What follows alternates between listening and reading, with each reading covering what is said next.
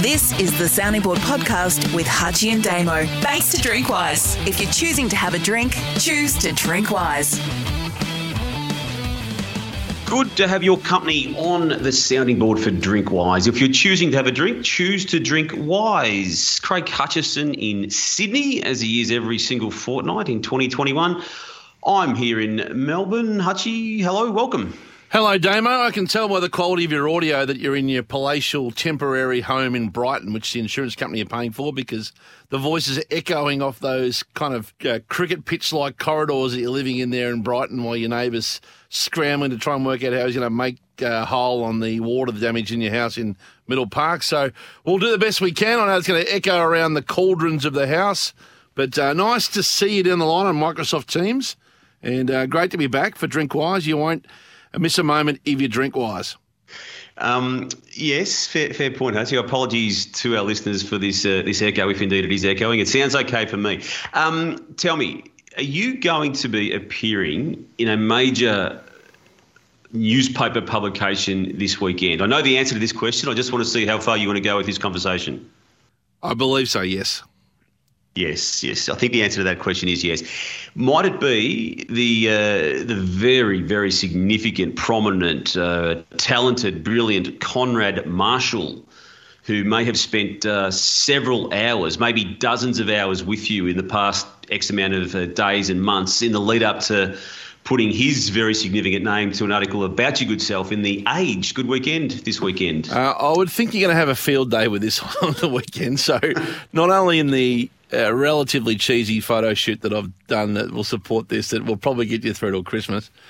But also, I'd suspect there's a few grenades my way from people who've contributed to it. So, which you can't really avoid these days in life, I guess. So, uh, yeah, I don't want to um, go too far into it, but I, I did agree to do it. So a year ago, and uh, it's it's come to roost around this time. So I, I can't imagine it'll be a puff piece Damo. I think it'll be a fairly rigorous. It was quite a confronting process. I'll talk a bit more about it in detail next week, but it was a confronting type process to relive a bit of the journey along the way, but uh, we'll see what happens. So I'm glad you've taken good amusement from it. No, it, it's come to me a, a, couple of different ways. One, one very unusual way, actually, during the course of the week. But I, I thought it was going to be a real puff piece and a um, look at me, me, me. But you're, you're, telling us here, and I understand you can't delve too deeply into the contents given it's not yet published, but uh, you're saying that it's not necessarily all about you in a positive light. Is that what you're alluding to here? Well, he's a he's a very uh, rigorous and independent and obviously outstanding journalist.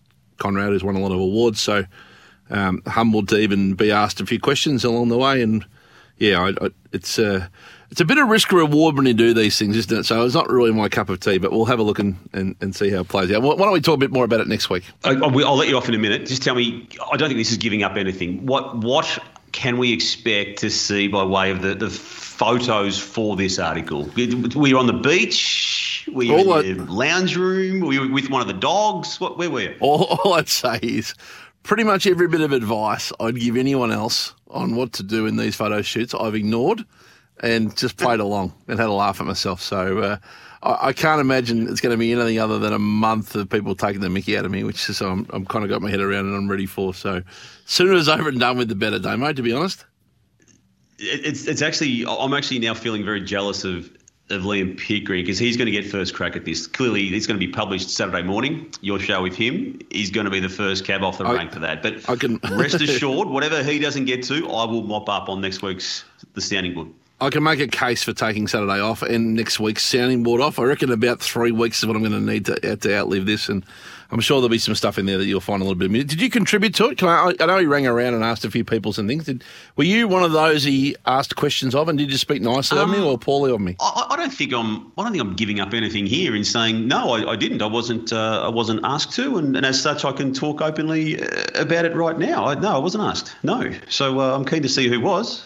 You were sort maybe for I would have been too. I would have been too positive. Maybe Hutchy. You were sought for a photo, I think. Didn't you provide a photo of the two of us overseas or something? There was a request for that. I did find. I did find a, one that actually Brad Blanks took of you and I many years ago riding bikes around New York. It might have been the Oh, day you fell off the bike in This New York. got- Actually, this has got whiskers written all over it. But anyway, we'll get through the week. Hey, um, just quick, quick postscript on last week. Got a lot of serious stuff to get through, but the postscript of last week, when we went off air last week, Nick McKenzie was toasting the room at Crown Casino after his win, taking down Crown and, and winning the award at Crown. Um, saluted by Crown in Crown Flute. So when we went off air, he was collecting that award last week. Just a very quick update on Nick McKenzie. Turns out among the prizes for the Journalist of the Year was, you wouldn't believe it, Damo, a week in the Yes. Crown Casino Villas uh, and $500 of punting vouchers, which was in the uh, devil of the detail. He didn't realise he got back to his uh, his suite at Crown and he realised that he had one, in fact, a week's a com in the Villas. He had nothing on, so he went downstairs the next morning and he cashed it in immediately and stayed the next week. So he spent the whole last week in Crown toasting his award at Crown for winning the award for taking down Crown. Um, also, too, apparently overdid the buffet, so management saw him in the morning going back for serving after serving of dumpling.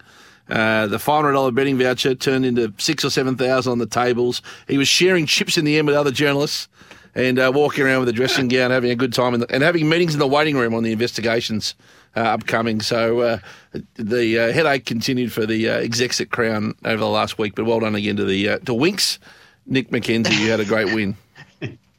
And and for those who, who didn't catch it, it, it's the very last five minutes of uh, last week's episode, which would have been Series Six, Episode Nine. It is worth your while if you haven't heard it last week to to go back and just listen to Craig Hutchison get himself into sportsman's night mode in, in that very clean way, and just absolutely tear apart the uh, the the irony that he found in Nick McKenzie bringing down Crown Casino across the country accepting the award yet again as best journalist of the year at a Crown Casino function in And- the Palladium. and in all That's uh, episode nine of, of series six for those who, who missed it. in all seriousness, too, good on Crown for being good sports enough to actually host those awards, given what they've been through at the subject of the media in the past year. Hey, before we get into a, a few other topics, I want to get your view on the burning journalistic issue of the week, and that has been the column in the AFR last week by Aaron Patrick about Samantha Maiden, who has been the journalist at the centre of the coverage on Scott Morrison. And there was a, a detailed piece on Samantha's I guess, journalistic career in part, background, some behind the scenes style fodder on how the the the uh, pressure had mounted on the prime minister. It was in the AFR, which is you know, not the sort of place you, you you probably expect to see columns like this. But in part, uh, the the columnist angered uh, many women and men journalists around the country. Um, in the middle of the story, when it talked about, and I'll try and quote this uh, properly. Angry coverage that often strayed into unapologetic activism, activism came forth from a new female media leadership Laura Tingle and Louise Milligan of the ABC, Ca- Katharine Murphy and Amy Remeikis at The Guardian, Lisa Wilkinson at Channel 10, Karen Middleton at the Saturday Paper, and a cameo by Jessica Irvine on the Nine Network. Uh, the author quotes Maiden was probably the most influential and restrained based on copious facts rather than opinion. Her copy was devastating. At every step, as the government tried to staunch the stories, it seemed Maiden was there with a new angle to propel them along. Um, and uh, it, it dealt a little bit with the background. I stand with Sam was the hashtag that quickly uh, reverberated inside hours. The AFR took a lot of heat for the story.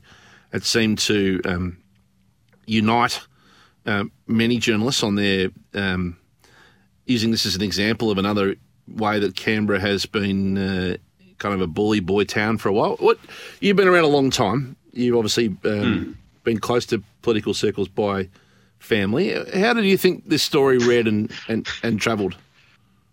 Yeah, well, a, few of our listeners uh, referred us to this article. I would have missed it otherwise. I, I went and read it, like it sounds like you did, Hutchy. Um, it was a strange piece. So again, I, I don't want to get too critical of, of the reasons why Aaron Patrick would have written it. I, I don't know Aaron Patrick for what it's worth, and, and I've got. I'm sure that our listeners and other journos would sometimes think, why have I done a certain article or presented a certain piece a certain way? So let me just table all of that. Um, before I say this, I thought it was a, str- a very, very strange piece. I mean, for, for another journalist to, to acknowledge, as Aaron Patrick did, to, to, say that Samantha Maiden's run of scoops had left the Morrison government and the Prime Minister in disarray. It's an admission that, that Samantha Maiden got some stories that, that no one else got and, and has put that government into a situation it had not been in and exposed to all its many flaws that we uh, we had known about. So, no, I thought it was a very strange piece. It went deep. It gave detail about things that I, I didn't think had any relevance. Now, again, Aaron may well have reasons for, for doing all of that, but it, it just, I, I didn't feel like comfortable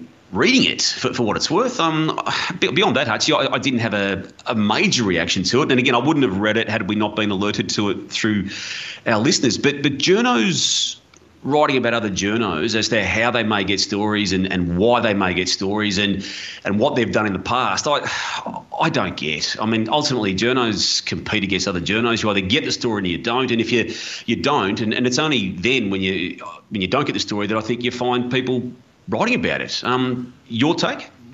I, I read it in real time, so I, I was one of those that actually saw the link to it and read it. And I kind of began it with high hopes, to be honest. I, I thought – going into it, we might get a real kind of fly on the wall account of the great journalism that's gone on from a bunch mm. of journalists, um, most of them women, into the Morrison government and its and its clear mishandling of the the uh, bubble that uh, has become the last month. And there's been a lot of really courageous and uh, insightful journalism in this period of federal politics, as we've talked about. So I was kind of interested to hear the behind the scenes and the background, and I, I couldn't believe uh, what I ran into in the middle of the story. Like it, there were parts of it that were fair and, and, and balanced, but the suggestion of uh, the quote again was it female activism, uh, and to suggest that uh, the, the Higgins and Porter stories cleaved a schism through political journalism, exposing a shift in the centre of gravity from the male perspective to the female, and to talk probably more damning, talk about the personal history, mental health, and school record of of Samantha was outrageous. Like, how did that yeah. get through the? How did that get through the editor? Like, there was a clear story there to tell that could have been told about how the depths and breadth of the investigative journalism, how difficult it had been to do, how much pressure it had put on those journalists in question to do so, how Scott had tried to react behind the scenes. Uh, what he was referring to when he made that now famous News Limited clip that happened in real time when we were on the sounding board. I, I couldn't believe that it lurched into casting a, a dim view of one of the journalists involved and subjecting them to things that no no way that a male journalist would have been subject to. I, I, I don't know whether the intent was was good and the execution was poor, or just it was just a really kind of snide piece. But it did not make any sense to me. I read the editor's defence of it. I thought it fell on deaf ears. And I, I just what did the editor was, say? I, I, didn't catch up with that part of it, Hutchy. Well, the editor tried to say that uh, the the author was trying to shine a light on some of the great things done. I've seen the author that subsequently say that nah, Samantha should win. The a, piece wasn't about that. But it almost like it had a it had a, the, the author had a chip on the shoulder to get a few things off their chest. They buried it 25 paragraphs into the story, not thinking anyone would notice. And it came across as rude, inconsiderate, unfair, and tacky.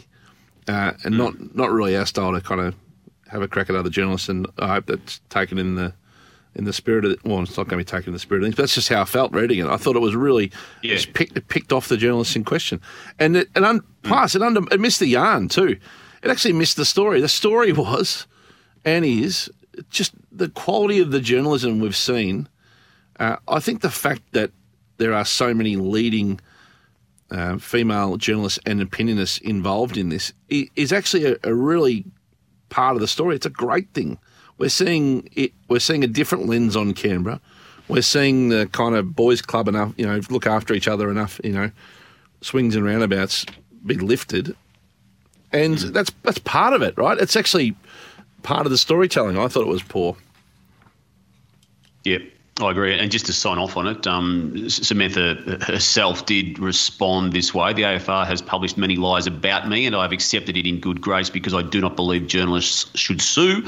I may be prepared to change my mind over this. That was her response to that particular article. Well, I mean, a lot uh, of her, a lot of her colleagues, and male and female, have, have led the charge on defending uh, her, and, and Samantha has maintained a dignified silence. And ultimately, the quality of the journalism will win the day here because it's been you can't doesn't matter what your opinion is, you can't Um, and unfortunately, some people have got different views, but you can't um, dispute the quality of journalism that's happened in this in this period in Yeah. Canberra. Tell me, let- let's move off the AFR and, and Samantha Maiden now when we move the, the part of that conversation into the, the generic zone. What do you make of, of journalists and media? And, and we've probably done it ourselves, Hutchy. We, we, when you miss a story, you, you, you ask yourself why, don't you? And then often the temptation is to think, oh, well, so and so, so and so clearly leaked that to, to him or her.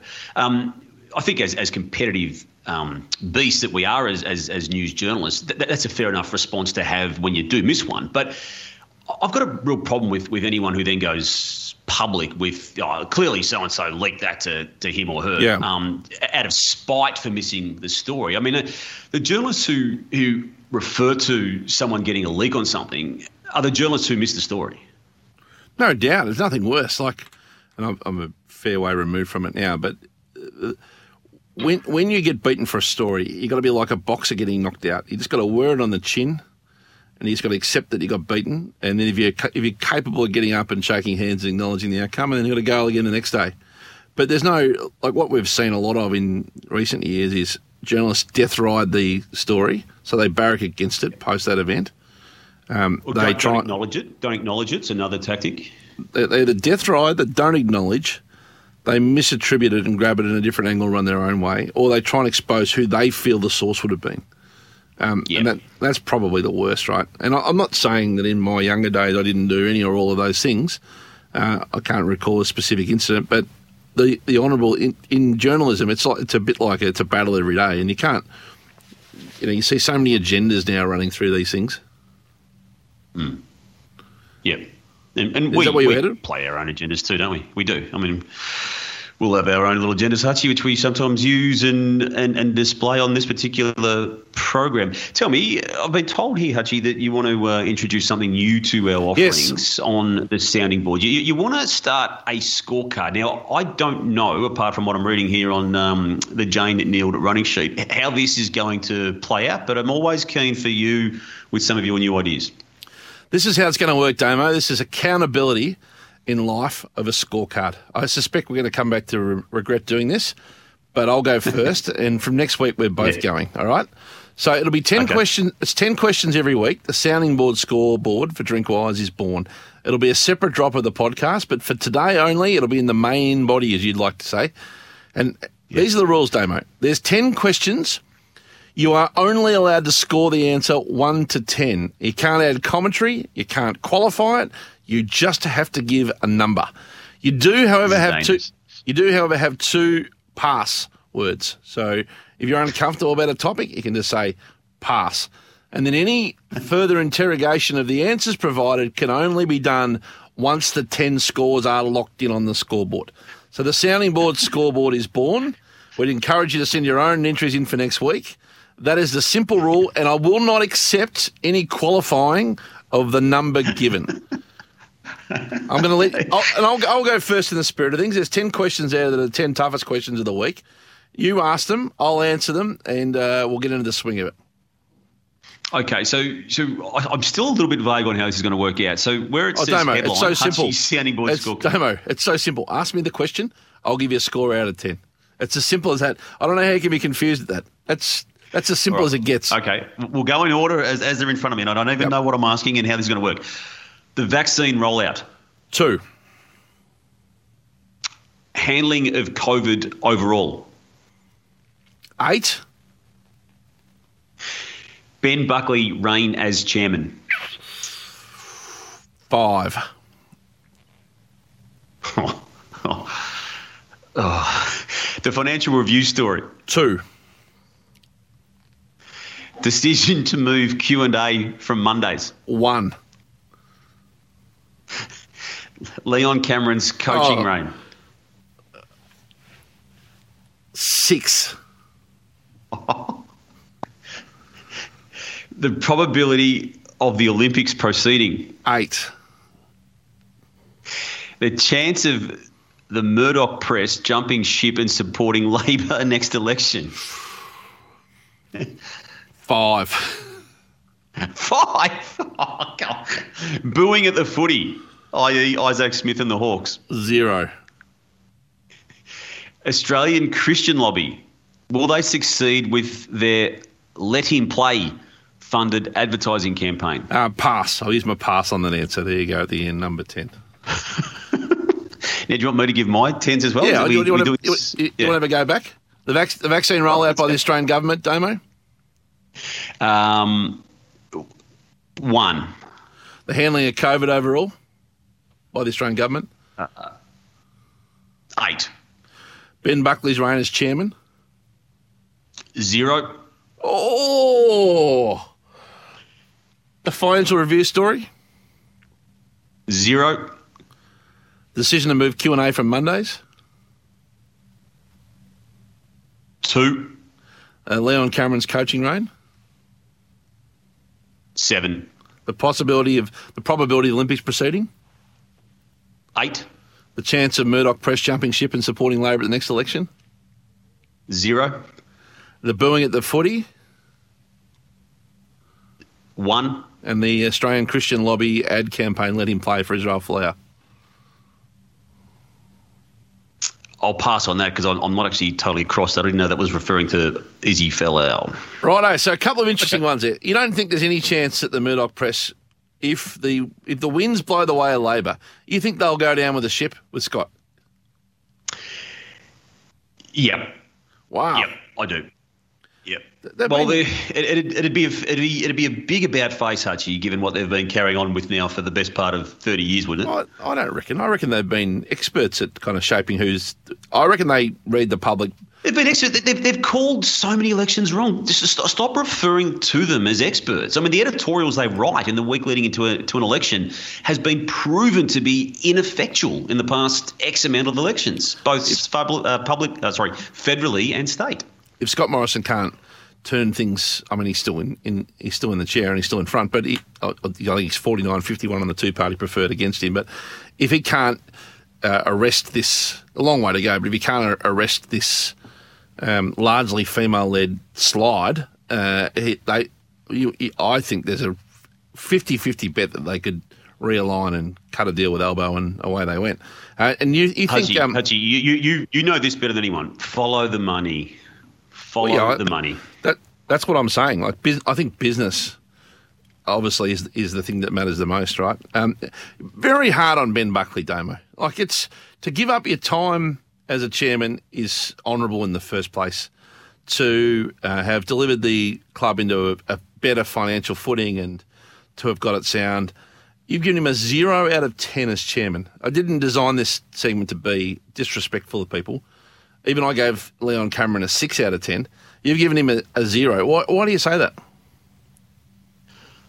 I, I don't know what he's done, Hutchy. I'm, I'm, I'm sick of footy clubs telling us that that we as as as observers and, and in, you can insert the word members and, and supporters here should be grateful for having a, a good balancing sheet. Well, yes, yes, it's part of it, but the only thing that matters to a footy club is the is the is the win loss column, and and somewhere along the way, every single club has lost that as as its starting point. Um, as one thing, if you can sit here and tell me that Ben Buckley's been a good president or chairman, Hutchy, given that he's overseen the consecutive, effectively, seasons um, departures of, of two coaches without a process at any at any proper stage of the past two, I, I'm, I'm just I'm just staggered that you think he's been good. I, I, don't think he's. Uh, I think he's been a, a pass mark, but I. I, I do. Um, I do think you've got a blind spot to North. Like you're, you're inherently hard on them. I read on the weekend. You were saying on the weekend in a column I read. oh, You, you were quoted. I think might have been off the Sunday Footy Show or off the Rub, saying North Melbourne should have rebuilt years ago. That were the things we were having fights about. You and I in bars. We were arguing about this very topic three, four years ago. I was saying to you, Damo, they're stuck here. Unless they rebuild now, they're going to go down, they're going to nosedive. And you, you were arguing with me. You stopped a car one day, an Uber went on the way to Manhattan Beach saying, I can't deal with your opinions on North Melbourne anymore. And now I, I have to read online that you're embracing my opinion when we used to. Uh, that's the only thing we've ever argued about in our lives in social life was that I was big on North Melbourne and their flawed recruiting strategy. You were vehemently defending them because you're in the tent at that stage, and now you're out of the tent. All of a sudden, you agree with me. As is often the case, actually, your, your recollection of and the timing around them is a little bit skew if there. I was supportive of any club, any club. Forget remove North from that. Who has a who dares to have a crack, which North did in 2014 and 15 when they made preliminary finals. The, the the point and the era in question was the end of 2016 when they just got rid of some club icons um, at that stage and then failed at that stage to to rebuild, which is what they're now doing. And uh, I reckon you're. Only no one knows how that's going to play out right now. I wouldn't have thought. Uh, hey, can I ask you your opinion on sports? The intersection between sports and the community and social responsibility and politics has never been more severe. It is at a really interesting yep. point, particularly in the United States, obviously, where it's it's part of the cultural um, backdrop of society. We we saw it at, in full flight in the last week. So the MLB have moved the All Star game baseball from Georgia, in part because of a change of voting uh, le- legislation that has gone through that they disapprove of, and many of their players and constituents disapprove of. Not, I don't want to go into, nor do I understand in full depth the degree of the voting changes, but clearly they favour the Republican Party uh, a little bit more, or and they're a little bit more stringent on uh, the community aspect of voting, and it makes it it, it makes. I'll, I'll do damage by trying to summarise it, but anyway, the voting rules have changed, right? Okay. They've they've moved the game, so they said uh, to protest against this uh, we've spoken to all our players and clubs, and we agree we're out of here. Didn't look like the local team was too happy, the Atlanta Braves, but everyone else was out. This was the this was a letter written by U.S. Senator Marco Rubio this morning to Major League Baseball Commissioner Rob Manfred, and it said in part. Dear Commissioner Manfred, I write to ask whether you intend to maintain your membership at Augusta National Golf Club. As you are aware, the exclusive members only club is located in the state of Georgia. Last week, you decided that the best way to demonstrate our values as a sport is by relocating this year's All Star game from Atlanta because of Georgia's revised election law. It is a decision that will have a bigger impact on countless small and minority business owners in and around Atlanta than the new election law ever will, and one that reeks of hypocrisy. Will Major League Baseball, now in its engagement with nations that do not hold elections at all, like China and Cuba, will you end your lucrative financial relationship with Tencent? a company with deep ties to the Communist Party and actively helps the Chinese government hunt down and silence political dissidents. Since Major League Baseball now appears eager to use its platform to demonstrate unwavering support for fundamental human rights, will you cease your relationship with the Chinese government, which at the very moment is committing genocide against Muslims uh, and uh, other regions? Uh, of course, this will not happen, nor do I think you'll resign from Augusta. To do so would require a personal sacrifice as opposed to the woke corporate virtue signalling the move of the All Star game from Atlanta. It was a it was a it was a emphatic response calling on his mm. personal choices of Georgia at a place that would clearly tug at the heartstrings, Augusta, for an individual in sport. What did you think of that? Yep. And what's the role of sport, do you think, to, to make statements like this?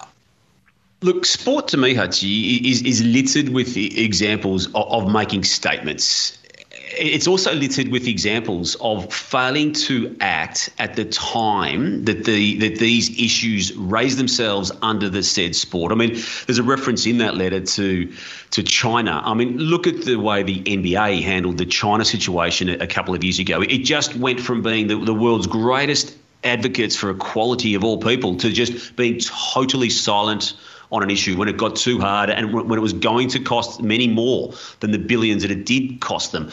Uh, look, we're not immune to it here in this country. Um, we, we, we say the right things, Hutchy. We always say the right things. But until, like the federal government, for instance, has been saying the right things about equality in the workplace and respect for women, the moment an example is presented in front of the, the government or a sports body is the moment I have an issue with many times. And I, I, just think there is hypocrisy. And while that's a bit of grandstanding by the uh, by the, the, senator in question who wrote that letter to the, the commissioner, he, he, there are some relevant points there there.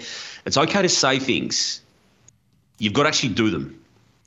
Well, and there's consequences there. When you make a, a stand based upon uh, human values, you've got to apply that lens to everything you do, I would think. Um, I mean, sport once upon a time was voyeurism and an escape for people's woes and opinions. It, it can't be in 2021. Society doesn't allow it to be. Society holds you accountable for your decision to play a game in Georgia if your political or personal or, mm. or, values are that you don't support what's going on there from a from a you know, human rights perspective, I guess in, in one respect. But money versus values is the is the balance, isn't it? Because you're right. When when China are involved financially, there's a blind eye turned in global sport to you know particularly to that country. Yeah. clearly, to, to the atrocities that go on there, to the atrocities that go on there. But do do you think sport should be in the business of making a stand? Like, do you think the MLB made the right decision to move it out of Georgia, or do you think they should say, look, um, it's not our business what happens there in the elections? Look again. I've got no drum with anyone doing anything, but but can you can you apply the the logic and the rationale to the Georgia decision across every layer?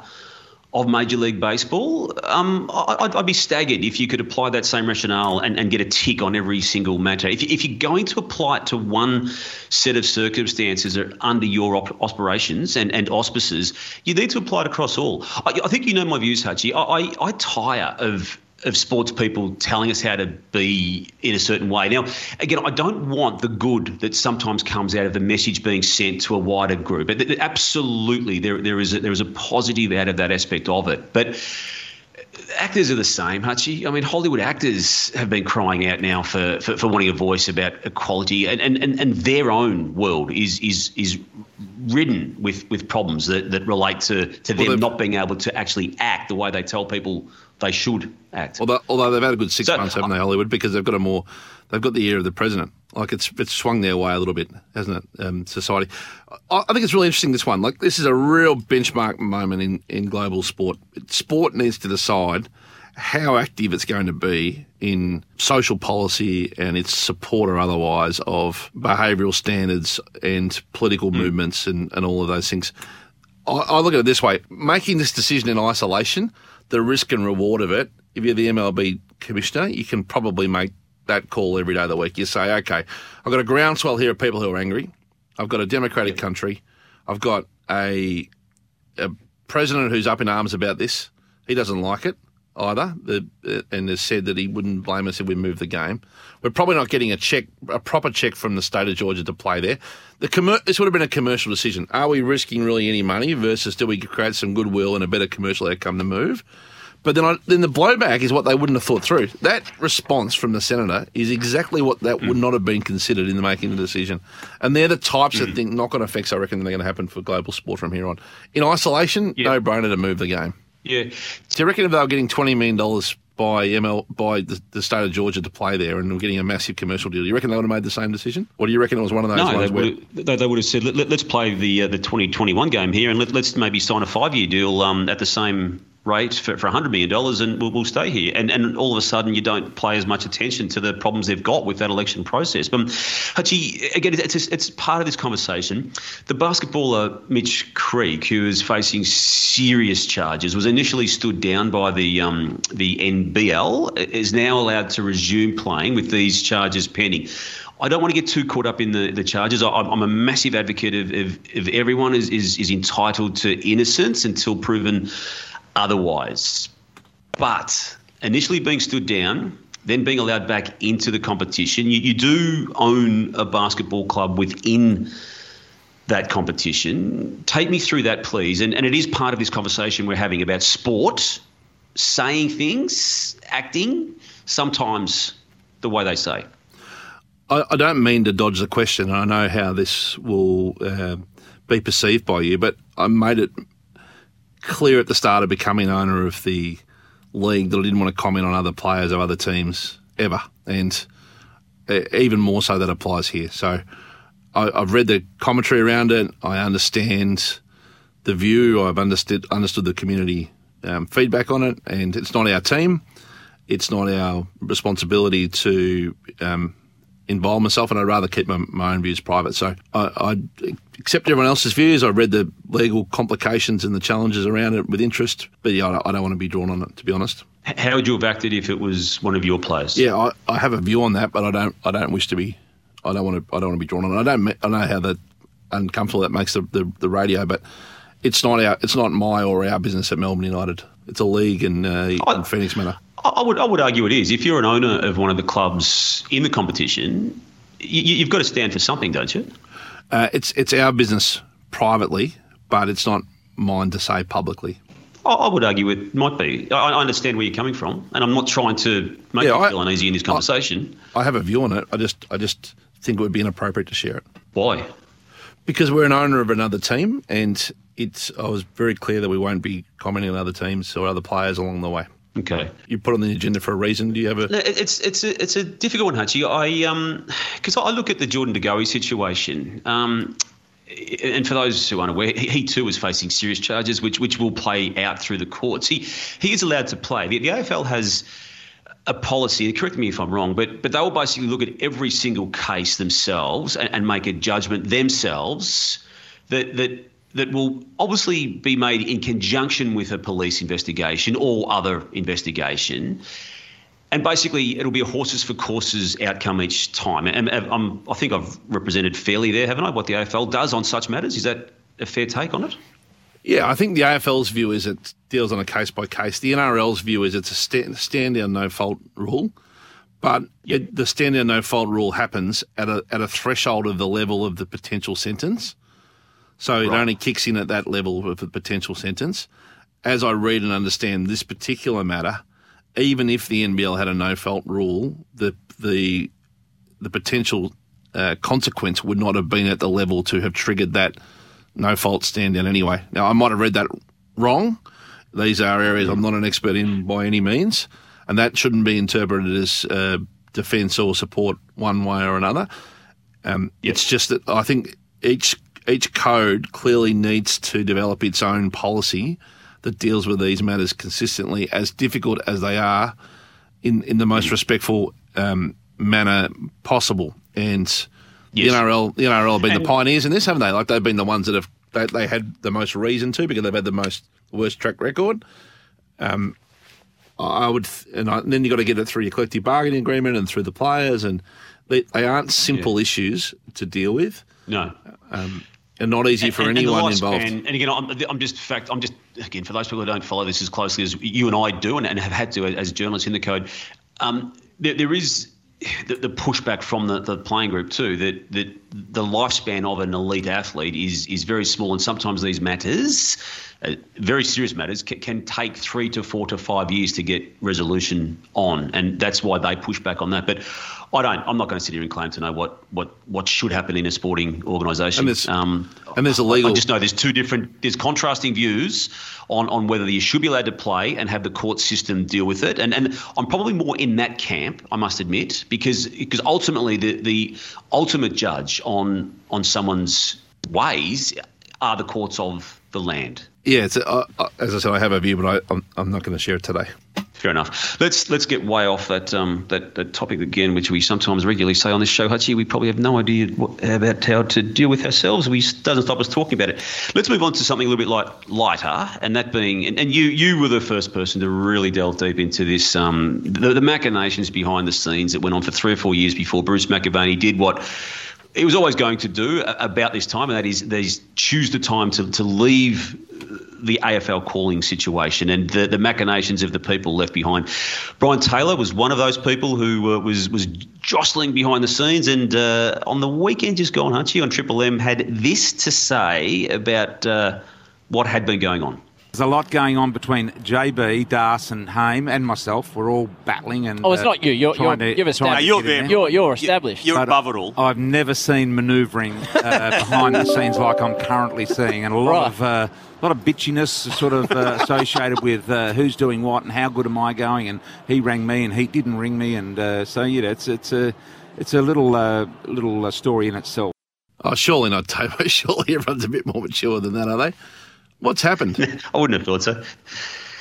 You're in, you've become intrigued so. by this quick, haven't you? Brian's already he's already won. He's home. He he's, has, hasn't he? He's in the clubhouse. wasn't happy with Brian on the weekend, Hutchy. He was not happy on Monday of this week, uh, the um, Easter Monday game at the MCG. We, we were doing our thing as we do in the Triple M box, and BT just barged in with a, a live camera and just started asking us questions. Now, we're in an ad break, so in that regard, it didn't matter. But I think you need a heads up when the, a live camera's coming No, it into was a, a radio box, it, don't you? it was good television. It was it was good promotion for everyone.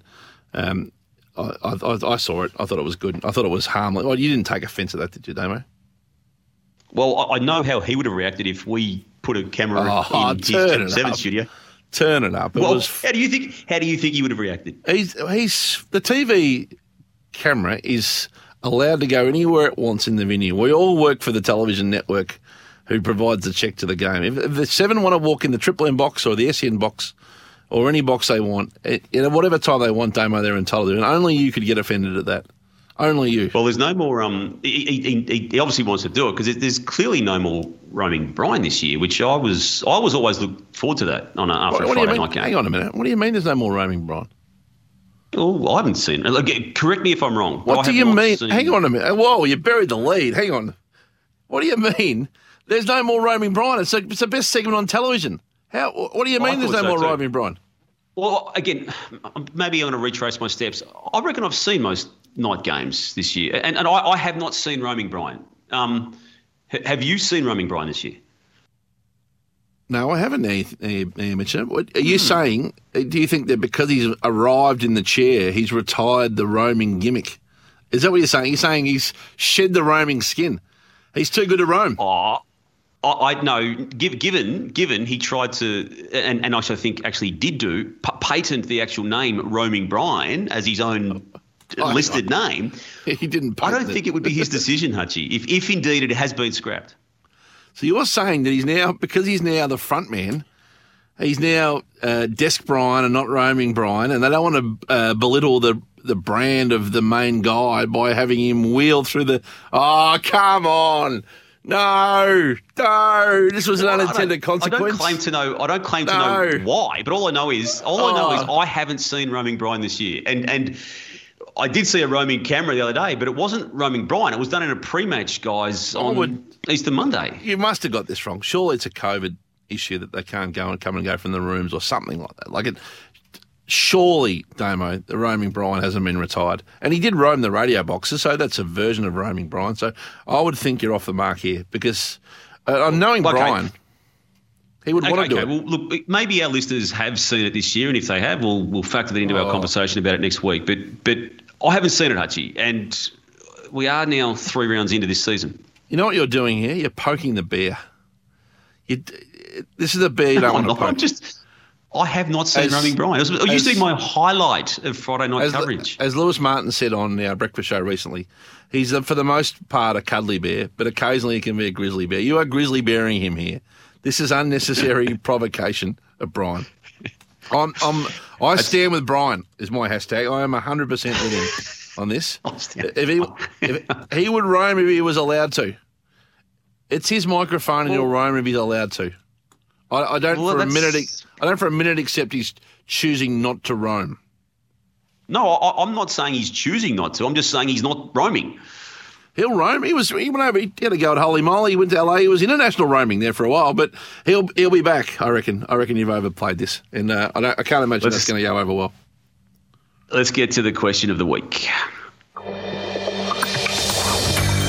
On the sounding board, it's our question of the week for Drinkwise. If you're choosing to drink, choose to Drinkwise. It, it comes from Josh Larwood on Facebook uh, this week. Uh, he loves the podcast, Hutchie. Got a quick question for you guys. Being so early in the season and Dangerfield getting suspended, which makes him ineligible for the Brownlow, do you think umpires will be hesitant to give him votes during games, being afraid it would be a bad look for the AFL if an ineligible player scored the most votes? Or even have the mindset of he can't win, why vote for him? It's a fantastic question from Josh, a fantastic question. And no matter what any umpire wants to say about uh, judging that game impartially, fairly, I have no doubt, Hutchy, to Josh's point, that's in the back of every single umpire's mind that votes to Dangerfield are wasted votes. I would think it's about an extra twenty percent tax on him. Is how I would put it, Josh. So I reckon if he gets uh, thirty possessions, it'll be judged like he got twenty four. It's a or twenty five, I guess, is the whatever the whatever the twenty percent is. twenty four. I was right the first one. Um, it'll be one of those. It'll be one of those things where he'll have to play exceptionally well. It'll be in the back of their minds, and there'll be a little bit of a, you know, you went against this type routine. So yeah, it's a great question. I think he'll still poll votes. Will he poll thirty votes? No. Will he poll fifteen or twelve? Probably. My over and under on him would be about fourteen votes for the year.